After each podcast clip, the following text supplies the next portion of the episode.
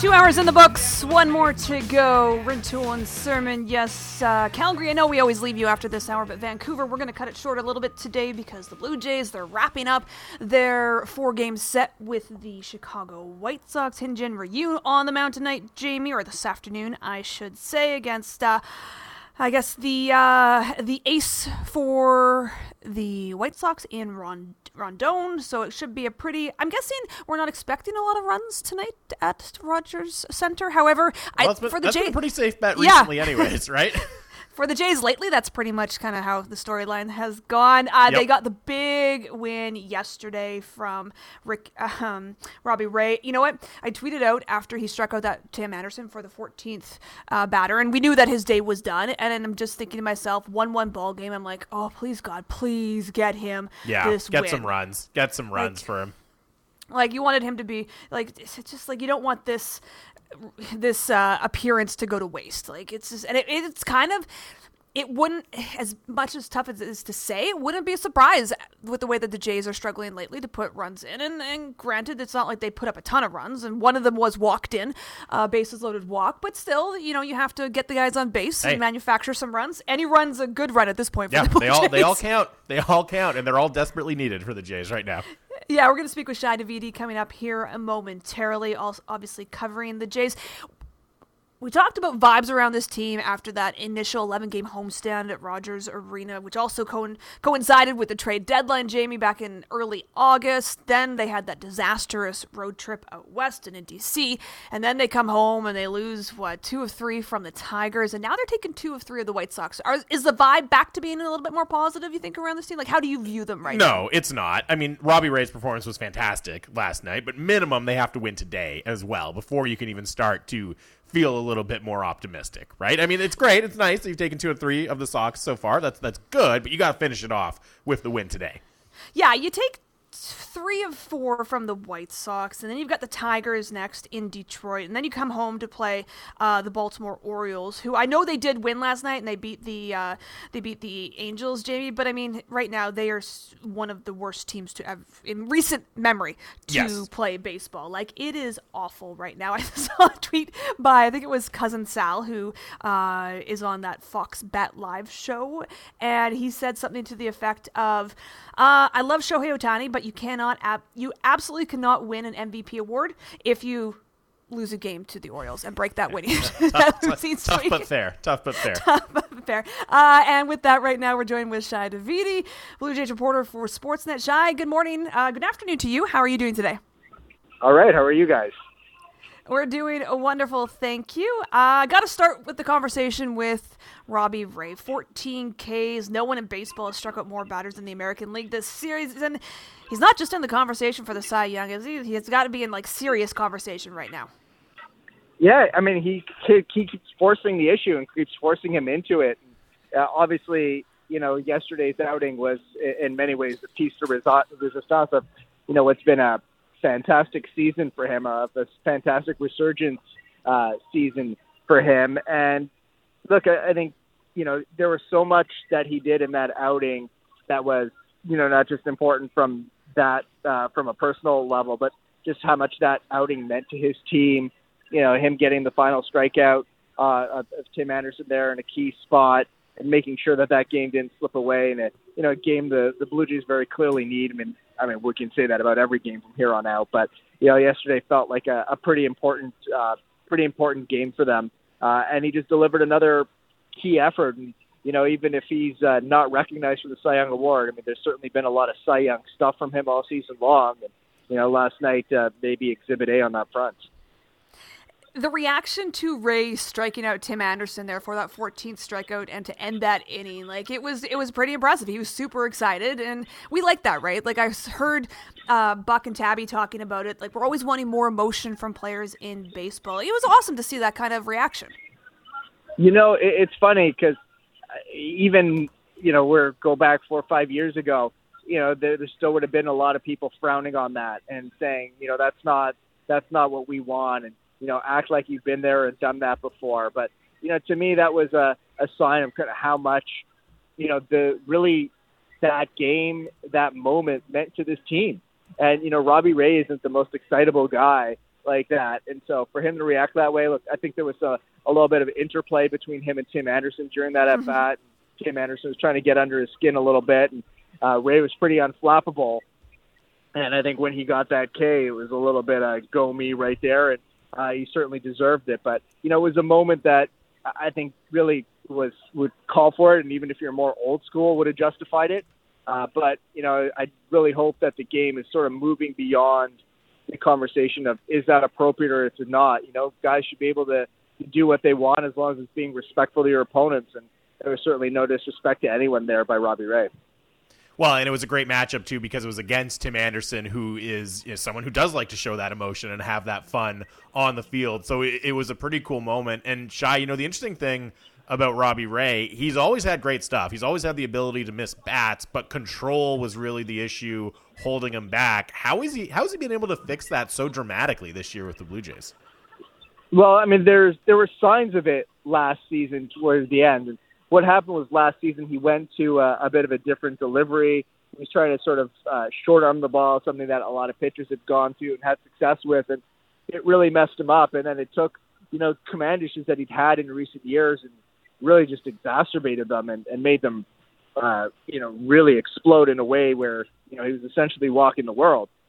And you know he came here and he went back to his old delivery. They streamlined his delivery, uh, streamlined some of the mechanics there, uh, sort of minimized some of the movements. And you know where he landed, you know they got to a, a point with his delivery where you know there wasn't. It's not a particularly complicated delivery, and even though he's a max effort guy, it's not really a, a very violent delivery either. It's relatively fluid. It's relatively smooth, uh, and he's been able to maintain it. And so, you know, I think that you know you put that together with obviously the physical, the physical training and base that you have to have in, in order to maintain velocity deep into a season.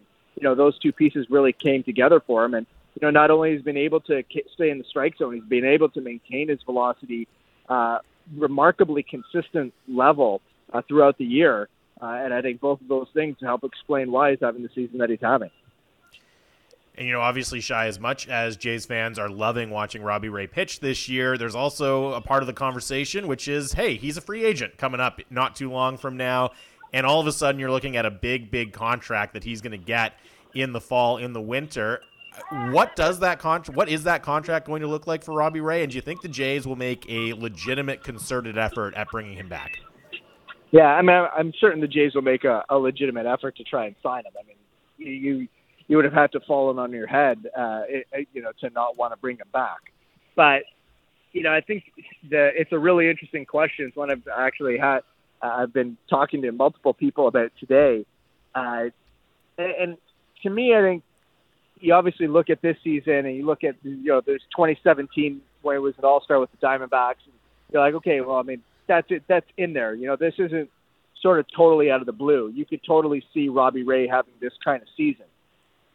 Where I'm kind of struggling to find a comp for him is like I'm not sure how you factor in what happened to him in 19 and 20 into the conversation because you know you can't just say all right well this is who he is. And he's going to be this forever uh, because you know the other guys in there too and you know as recently as last year. And so how do you factor that into the contract? What's going to the CBA situation, all that's going to be complicated. You know, I think, uh, you know, a couple very imperfect but sort of interesting comps for him are, you know, Zack Wheeler and Patrick Corbin, uh, you know, signed uh, five and six year deals for over a hundred million dollars in recent years. You know, I think those are two guys that you could probably frame the conversation on a little bit. You know, I think there's probably going to be, you know, uh, an opportunity for him to get a you know lower uh, sorry higher higher average annual value but lower term kind of deal as well. Uh, but I think he's going to really be a fascinating case in a lot of ways because you know it is a guy who's sort of right in the prime of his career right now where you know you're not necessarily buying a ton of decline on the free agent market, but there's going to be I think some difficulty and some divergence in how teams frame you know, the success that he's had this year versus some of the inconsistencies in years past. We're speaking with Shi Davidi, Blue Jays reporter for Sportsnet. Shi, You talked about Robbie Ray knowing and the Jays understanding the importance of getting that win yesterday. What can a win do and taking three of four against one of the best teams in the American League, the White Sox this year, to just the positive mindset of the Jays going forward in the hopes of still trying to get that wild card spot?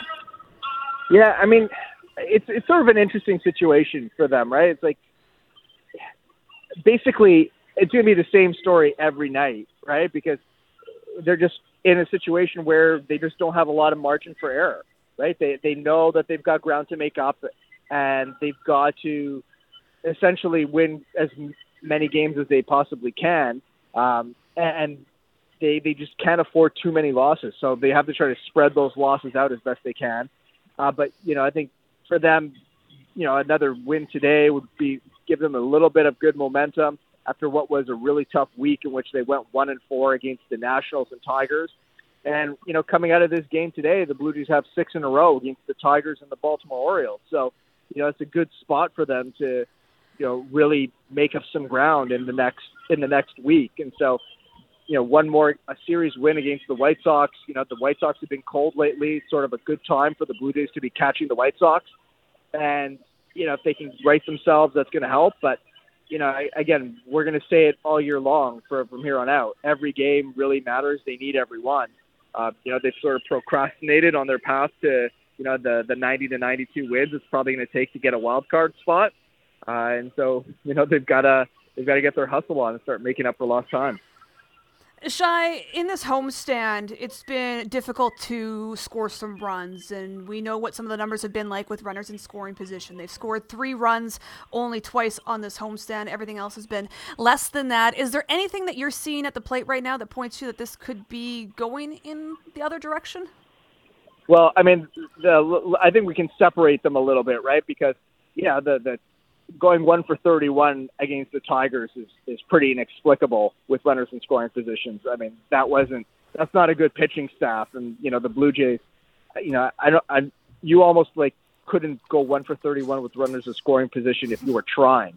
So that was just really, really weird.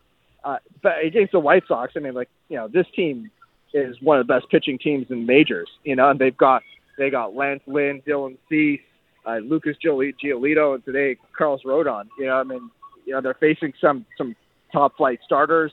You know, that bullpen is is disgusting in terms of how deep it is and the types of arms that they have. So, you know, I, I think that against the White Sox, you're seeing actually pretty good at bats, and you know, you shouldn't be surprised kind of like what their what the output has been. But you know, the the Detroit series was a head scratcher. I think for for the Blue Jays, you know, they they felt understandably so, that they should have swept those games quite comfortably, and you know they eked out only one win. So, you know, I think they were definitely were not happy with where they were in the Detroit series, and I think they're a little bit more comfortable with what they look like at the plate right now.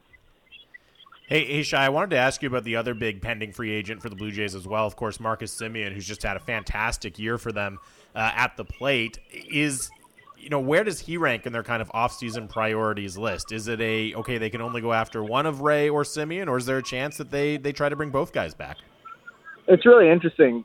You know, like if you're looking at sort of the Jays to-do list, right, and start thinking about it, it's like, well, you know, you want to, you'd love to bring back Marcus Semien, you'd love to bring back Robbie Ray, and you know, you got to start thinking about an extension for Teoscar Hernandez, and you can start kicking the ideas about um, you know both for extensions for Bo Bichette and Vladimir Guerrero Jr. around too, and then it's like, well, can you afford mega deals for all those five guys while you still have Springer? Uh, you still have two more years of Hyunjin Ryu, uh, and then still field a competitive squad in and around them. So you know how the Blue Jays end up parceling that out. You know, I'm not 100% certain.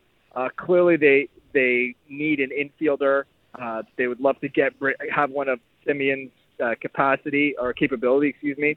Uh, but at the same time, you know, this is a an incredible cr- class of free agent shortstops. If, you know, Corey Seager is going to be out there, uh, presumably Trevor Story, uh, Carlos Correa, uh, Javier ba- Javi Baez. So you know, you've got uh, a really elite crop of infielders that's hitting the market at the same time. What does that do to the market? Uh, you know, I think the Blue Jays have probably one more mega contract, one more Springer-esque type of contract in them right now for this current cycle.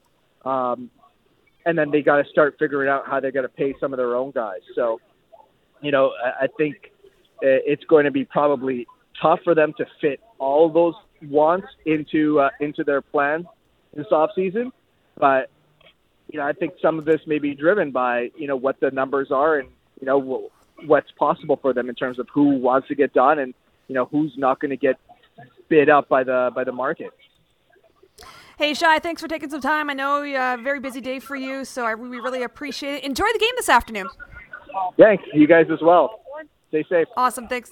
Yeah, you too, Shi. That's Shi Davidi, Blue Jays uh, and baseball columnist for Sportsnet. Jamie, we didn't get an update on, um, unfortunately, on George Springer, but I believe it's all trending very positive. Yeah, I saw he was out there running the bases today for the Jays pregame. Looks like he was going at it pretty well. It doesn't sound like, you know, obviously it's not for today, but apparently for the weekend, there's a good chance that you do see him activated, whether it's tomorrow or Saturday or Sunday. So, mm-hmm. look, it's it's fading hopes, very fading hopes for the Blue Jays at this point to make a postseason push. But obviously, you need a healthy productive George Springer. We saw what he did last time he came back, right? And, and yeah. just started hitting the cover off the ball, added an entirely new dimension to the lineup. They need him to come back and do something similar again in a bad way. Yeah, and the question is too is well, the hope is too is like it's contagious, right? Like G- George gets back in the lineup, starts hitting the ball. The rest of these guys can as well. I understand the point that uh, Shi is making against this White Sox rotation and their pen. Like the fact that you can roll Hendriks and Kimbrel out is just ridiculous on the back end. And again, they're going against Carlos Rodon today, who threw a no hitter earlier this year. So it's one of those things where we don't expect a lot of runs, but George Springer back in just gives this team and the the lineup just a different look and gives the pitchers on the opposition team a different look as well. Yeah, it absolutely does. And I mean, you're right. The, the pitching staff of the White Sox is just ridiculous. There's no breaks, right? Like with Lance Lynn, Giolito, Rodon, Cease, it's that's that's a monster for top four for your starting pitchers. As you said, the bullpen is exceptional as well. So understandable slightly why the Jays bats have been struggling a little bit. And even after they move on though and play another team, you still need that boost that George Springer gives you at the top of the lineup. Marcus and Gibson sent this in, and uh, Jimmy, I want to get your thoughts on it too because we do know that the Jays they they handed out with the biggest contract they ever have in George Springer this past offseason. Yep. I think when we looked at that, I was like, oh, okay, good. But like, I was also surprised that that happened. And he, Marcus says, with only a luxury tax in Major League Baseball, the Jays need to sign players like Ray for whatever it takes. They have to spend like every other team in their division. They're not wrong. Like the Yankees, uh, they don't care about the luxury tax. Uh, the Red Sox generally don't care about the luxury tax either. And it's it's one of those things where you know what kind of message do you also want to send to your young players that you are hoping to sign to pretty big deals to keep them with the team? Yeah, well, it's as Shi kind of outlined in his last answer there. It's so tempting to just break the bank and bring both guys back, and I understand that. And again, in a non-cap league, yeah, probably a team with, with deep pockets like the Blue Jays have, in, a, in you know, in the form of our corporate overlords at Rogers, Karen. like, yeah, they probably should be realistically, when you also look at okay, they probably want to re-sign Teoscar Hernandez if they can. They eventually are going to want to do a big money extension for Vladdy Guerrero Jr. Maybe Bo Bichette is in that same boat as well. All of a sudden, that's a ton of money that you're going to commit to the future of this team. So, with George Springer already on the books, does it make sense to go for both Robbie Ray and Marcus Semien? And you just look at kind of how their farm system shapes up with a lot of depth in the infield with Bo Bichette already at shortstop. Marcus Semien is going to ask to get paid like a shortstop on the open market because he's capable, even though he's playing second base for the Jays, he's capable of playing shortstop. So are you going to pay a guy shortstop money to play second base for you long term? That's the question. Look, I would love to see Semien and Ray back. I think Ray is a more realistic uh, possibility given mm-hmm. their needs in the starting rotation and their needs in the infield. But I, I get the texter's point. Yeah, hey, there's no salary cap. Why not go out and break the bank a little bit? Yeah, and you know, you look at it like the partnership between Bo Bichette and uh, Semien has been really good, and I think Semien, Semien has been really stable and influence. You know, we could talk about that bad throw to Vladdy, but I mean, it's rare that he's going to do that in a game. It's just been a very good partnership. It's been great at the uh, at the plate as well. But when you look at what needs are for this team, yeah, I, I'd probably value Robbie Ray over Marcus Semien, and the only hope is is what Shi outlined is the fact that like you know, it is pretty crowded in free agency when it comes to infielders uh, Yep. this upcoming offseason. So maybe Marcus Semien doesn't get as much as he would have in a, in another year or d- demand as much as he would have. But yeah, I look at Robbie Ray in a rotation. I'm thinking if you can pay, if you can bank up for him, that's probably where I would go with this. It's just that's just my personal opinion. Yeah, especially you look at like, you know, they were expecting Nate Pearson to be a major contributor in the Oh. rotation. That is not going well at all. He had another rough outing Yeah. in Buffalo, I believe, for the uh, for the farm system recently. So, okay, all of a sudden, yeah, Alek Manoah has come through. You feel really good about him, but all of a sudden you do have a few more question marks in the rotation. I think it's going to be incumbent on the front office to do what it takes to get Ray back. Like, are we? What are we thinking about Nick Pearson right now? I understand he's had a lot of injuries, right, Jamie? Like, it's just been Yeah. really hard to him to find consistency and injuries, like big injuries too, and significant ones. And he he was in for one inning, I think the seventh inning or something like that in uh, Buffalo yesterday. Yeah. And all intents and purposes, it was bad. Yep. like it, did, Yep. it did not go well, like you just said. Like, is this? Are, he's young still, so I understand that. And if he can just get healthy and try and find some sort of consistency, but I mean, the expectations for this kid were so huge. they were sky high. And look, this is something that young pitchers go through. It's really hard to develop as a pitcher. Injuries are almost unavoidable sometimes, it seems like. But for Nate Pearson, I mean, he's got to find a way to stay healthy and throw strikes, right? For an extended period of time. And until he does both of those things for an extended stretch, it's going to be really hard to count on him in any capacity for the Jays going forward. I know there was some hope that he could come up and help the bullpen late in this season, but he can't throw strikes right now. If you can't throw strikes, you're not going to help the bullpen. You hear some of the people around the team talk about it, and they say this is the kind of thing that might require him to kind of rebuild his mechanics almost from the ground up. Ew. You don't like to hear it, but he is still young, and there's still a possibility he contributes. You just can't really factor him into your plans. I, I think Yeah. at this point, anything you get from Nate Pearson down the road, it's kind of a bonus. Yes, I think you are that you are dead on with that uh, that assessment right there, Jamie. One final segment to go for us today. We have a short show in the Vancouver market. Uh, we're going to take you up to the Blue Jays White Sox first pitch just after noon in the uh, Pacific time zone. Should be a pretty fun one today. But around the corner, let's get back into your confidence in some of the in the Calgary Flames management group and the Vancouver Canucks management group, and we'll also take a look at some of the other Canadian teams as well. You're listening to Rintoul and Sermon. Jamie Dodd and Scott Rintoul. One final segment of Rintoul and Sermon this afternoon, uh, taking you up to the Blue Jays game, in, uh, at least in Vancouver, uh, at the top of the hour. Jamie, let's get back into this fan confidence survey that the Athletic did. Uh, Don push it, put it together. Uh, it's the sixth year that they're doing it. Uh, lots of lots of respondents this year. Vancouver Canucks finished at 29th out of 32 teams. The Calgary Flames finished 24th out of 32 teams. I don't think we were surprised at all with any of these rankings, but were there any that you kind of was like, oh, that's a little interesting to me? Yeah, Calgary and Vancouver didn't surprise me, but I mean, first of all, we should point out, you know, these are rankings in your confidence in the front office, right? Not Yes, the team yes. as a whole, not the coaching staff, anything like that. You're just looking at the front office's performance, and and given where fans are at in both Calgary and Vancouver, their respective rankings near the bottom of, of the league did not surprise me at all. But there were some things closer to the top that definitely jumped out to me, and and I talked a little bit about this near the start of the show, right? with the Red Wings being at number three, just behind kind of perennial cup contenders, Tampa Bay and Colorado. And I understand it. There's the reputation of Stevie Y and the job he did in Tampa Bay. And okay, I, I guess I get it, even though I think it's ridiculous to put a team that's not even trying to win hockey games all the way up at number three. And there was a couple other ones that really stood out to me. So the LA Kings came in at number seven. Okay. okay. Very similar situation to detroit right where all they're trying to do until this offseason and to be fair at least unlike detroit la actually tried to get better this offseason right? They went out they got viktor arvidsson they got phillip danault. But still to have a general manager in rob blake that really has zero track record of icing a competitive legitimate team or, or at least a, a contending team at number seven is pretty baffling to me. And I understand, okay, you know, they've got a really nice farm system. They've made some good draft picks. That's awesome. But that is just, that's the easy part, right? That's the easy first steps of eventually building a legitimate contender. So it's nice that they've done that, but I look at some of the teams that they're ahead of. Like the Bruins come in just after them at number 8.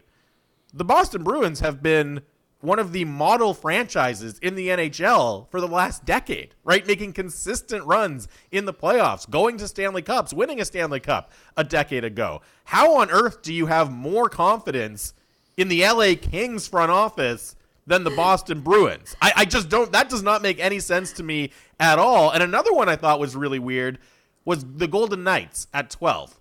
Okay. And again, just comparing it to their divisional rival, the LA Kings at number seven. The Vegas Golden Knights came into the league, what, four years ago, completely, completely bamboozled the rest of the league in the expansion draft process, put a Stanley Cup contender on the ice from day one. They've gone out and made big splashy acquisitions since then to continue adding talent to the roster. But you have less confidence in that front office than in the LA Kings? And I get it. People will say, well, you know, not all of the Golden Knights moves have worked, right? And all of a sudden they've got a big a lot of big money on their on their cap sheet. Yeah, that's what happens when you're trying to win hockey games. The LA Kings haven't been trying to win hockey games. I don't I don't know why we we're we're willing to cut these rebuilding teams such a pass and punish teams that are actually trying to win. Right? That that's the whole point of the exercise of being an NHL team. What on earth has Rob Blake done to make you more confident in him than the front office like the Golden Knights. That again, a completely unprecedented accomplishment in NHL history to come in as an expansion team and immediately be one of the premier teams in the league. Ah, uh, no, that's not. I actually think it's more impressive to draft a couple people uh, in the top five. That's more impressive. I don't get that at all. I like it. The LA Kings and the Vegas Golden Knights firing you up, Jamie. It's baffling. Like it. It's so baffling to me. This is why this is why we need a separate ranking for rebuilding teams because they're doing something completely different than the actual good teams in the league. So if you want to say, okay, here's who's doing the best rebuilding job, and it's the Red Wings and the Kings, that's fine. But come on, you have more confidence in the Kings front office? They haven't had to make a single tough decision in their tenure there than the Vegas Golden Knights? No way. Okay, so it is it is important to just put into context to what the fan base's opinion is and what the public opinion is. Because you look at the Vegas Golden Knights, let's just look at it. Public opinion in all the categories is higher, basically in almost every single one of them, than the fan base opinion, right, Jamie? I think that comes down to expectations with this team. You look at what um, and it's hard to take the bias out of what the expectations team is and take that out of how you're ranking the management, right? Like when you look at the Vegas Golden Knights, their expectation is to win the Stanley Cup. Correct? So the fan base is going to say, well, this management group has not put together a team. We have not achieved the goal that we want. And so, therefore, I don't have as much confidence in the management group because that is our goal. LA and Detroit. It may be one of those things where I completely think Detroit, Jamie, 100% is just based on reputation yep, alone. 100%. It's not it is not based on any of the moves that Stevie Y has done. It's basically been based on, and like you said, they're not trying to win games. It's because he's had the patience to not make any moves. And so they can draft and develop the way that you know, Stevie Y is preaching to the Red Wings fans and again around the league. His reputation comes with uh, building a Stanley Cup contending team in Tampa Bay. So that's, we could probably take Detroit out just because it is that one word reputation with Stevie Y. With the LA Kings, with Rob Blake, I completely understand where you're coming from and comparing what Vegas has had to do versus what LA has done, which has basically been done nothing. But I think this fan base likes the fact that Rob Blake and has confidence that they did rebuild. Okay, like he sold them to a point. I mean, it's hard to rebuild when you have Anze Kopitar on your team and you got some Stanley Cup Drew, Drew Doughty, Doughty yep. on your team. But you know, it, one, it's an American market. Two, so the fan base's expectations are probably not anywhere what you're going to see with the Canadian markets, and so they might not be as critical as Rob Blake. But he did make some moves this offseason and didn't sell away any of their um, any of their draft picks that they did get and their prospects. Like they've got the Quinton Byfields, the Anderson Dolans of the world, uh, Gabe Vilardi. Like he kept all those guys and added to the team.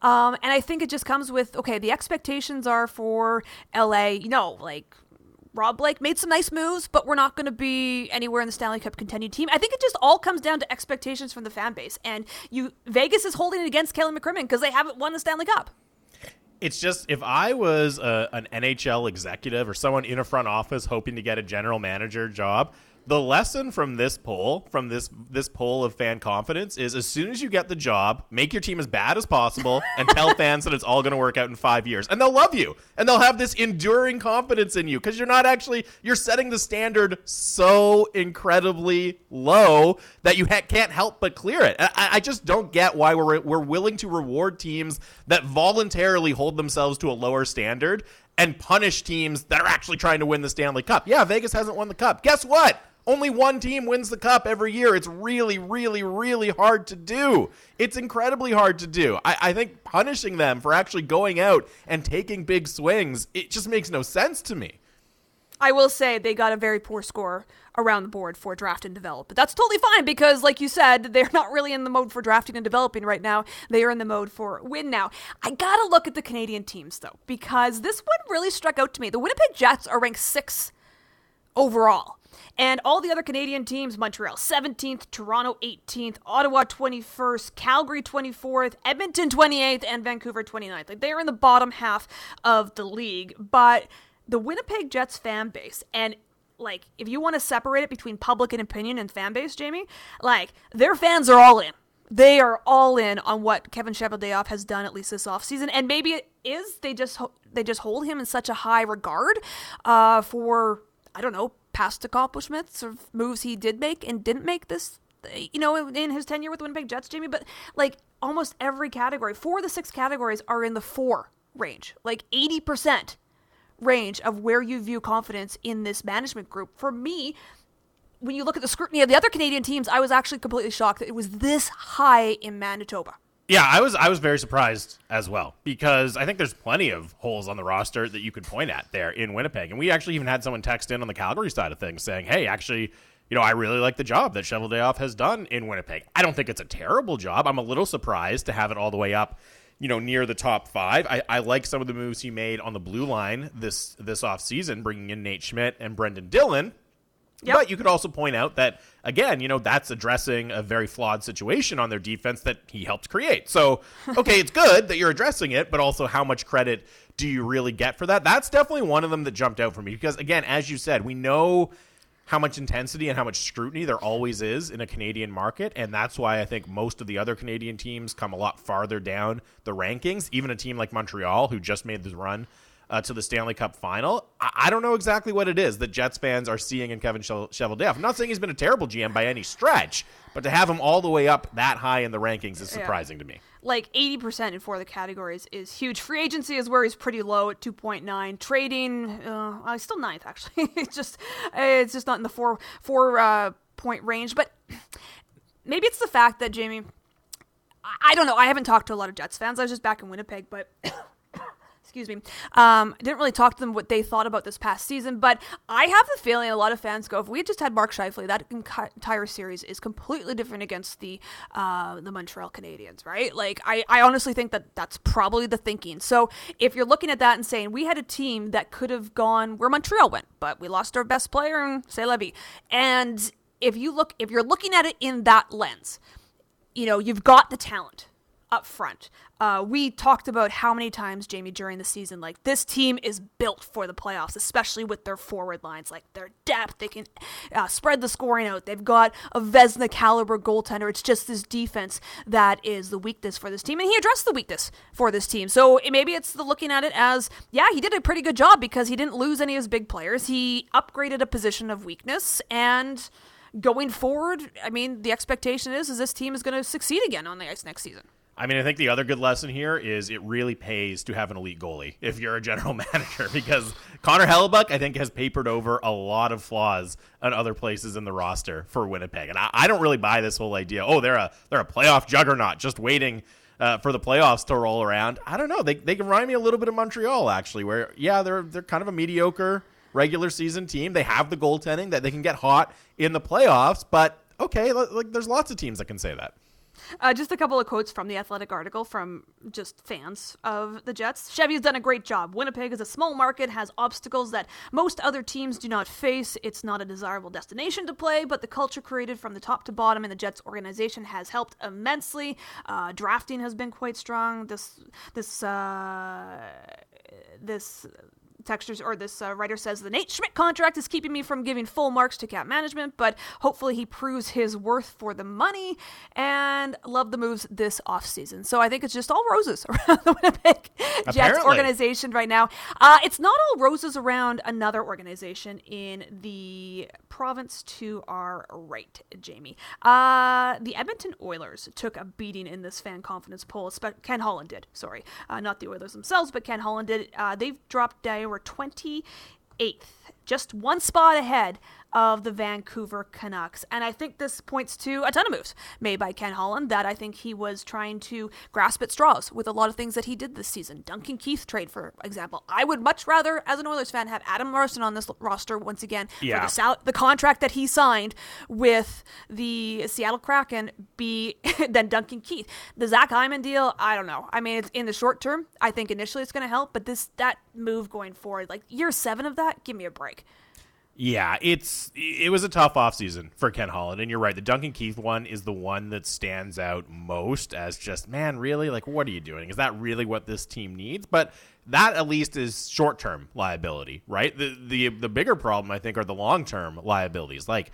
As you said, a guy like Zach Hyman, right, signed for that much term in, with that kind of playing style, does not look to age particularly well the Darnell Nurse contract. I think a lot of people have major questions about going long term at that value for Darnell Nurse as well. Good player, but is he really going to live up to that contract? And I think what you're also seeing here is, you know, we were talking about the value of positive reputation and, and boosting the Detroit Red Wings up this ranking because of Steve Right. Yzerman and what he accomplished in Tampa Bay. I think you're seeing the flip side where you look at oh, okay, look, obviously Ken Holland had a storied career in Detroit and won a bunch of cups with them, but you look at the end of his tenure with the Red Wings, Oh. and it was not particularly flattering, right? And you know, when when Stevie Y took over in Detroit, he had to undo or, or try to undo a lot of what Ken Holland had left him there with the Red Wings. So I think you're seeing, okay, yeah, Ken Holland has this great reputation from the glory days of the Red Wings, but now we have the final stages of his career in Detroit and the first stages of his time in Edmonton, neither of which look particularly positive. And I think just that that past reputation has faded away, and now we're left with what he's done recently. It's not that attractive. Yeah, when you look at you, you just mentioned the glory days of the Detroit Red Wings, and when were they? They were in the '90s Yeah. and the early 2000s, right? Mid 2000s, yep. Yeah, mid 2000s. What's the majority of those things have in common? Not a salary cap. And when Ken Holland had to, you know, start making some some of his decisions after some of these star players started to retire, uh, just he wasn't finding the Henrik Zetterbergs, the Pavel Datsyuks late in the round, and you could I don't know if like his his European scouting changed, Jamie, uh, in his tenure with the Detroit Red Wings, but obviously he was finding a lot of value late in the rounds with some European players, and I I I was happy the move was made at the time because I think I was going from a Peter Chiarelli and what he did to this organization. Uh, but I will say this too: when they brought in Peter Chiarelli, I was excited about it as well because of what he had built with the Boston Bruins. And now you look at the Ken Holland, and I'm willing to give him, I guess, some sort of plan that he has in place. But for me, it just looks like he's just I've got Connor McDavid and Leon Draisaitl, more specifically Connor McDavid.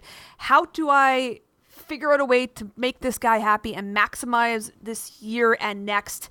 And if that doesn't, if it doesn't um, plan out in the next year or two, then I'm gone anyways.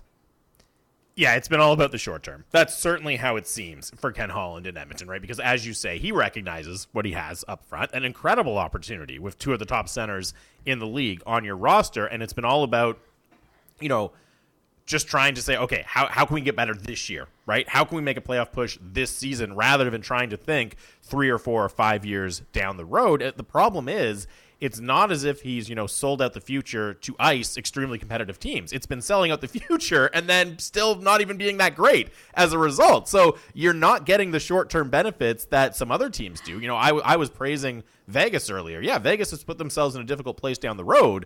At least they're a legitimate cup contender, right? We don't. Edmonton has put themselves in a tough position down the road, but they're they're not a legitimate cup contender even. No, they are not. I mean, they are a playoff first round loss. That's basically what they are uh, right now. This text comes in from Rocket and Langley. I remember Ken Holland saying, "When Lidstrom retires from hockey, I should get out of Detroit as general manager." General manager, perhaps he should have. And this one uh, from Marcus and Gibbons. He says, "Final stages of his career in Edmonton. Even Jamie knows he's getting fired, uh, Ken Holland, after next season." Yeah, it's it's it's a tenuous position for Ken Holland because you know it's it's all about ninety seven, and if he is not happy and he does not see I mean he's probably happy he's getting Zach Hyman on his wing. He's I don't know if, what else he's probably happy about with this uh, with what they did this offseason, Jamie. But it just there's a lot more questions I think with the Oilers than fans and that fan base had hoped would have been after this past offseason. Uh, a couple more minutes here, Jamie. Want to get to let's get a little bit of notes and quotes and Let's what's coming up in the world of sports.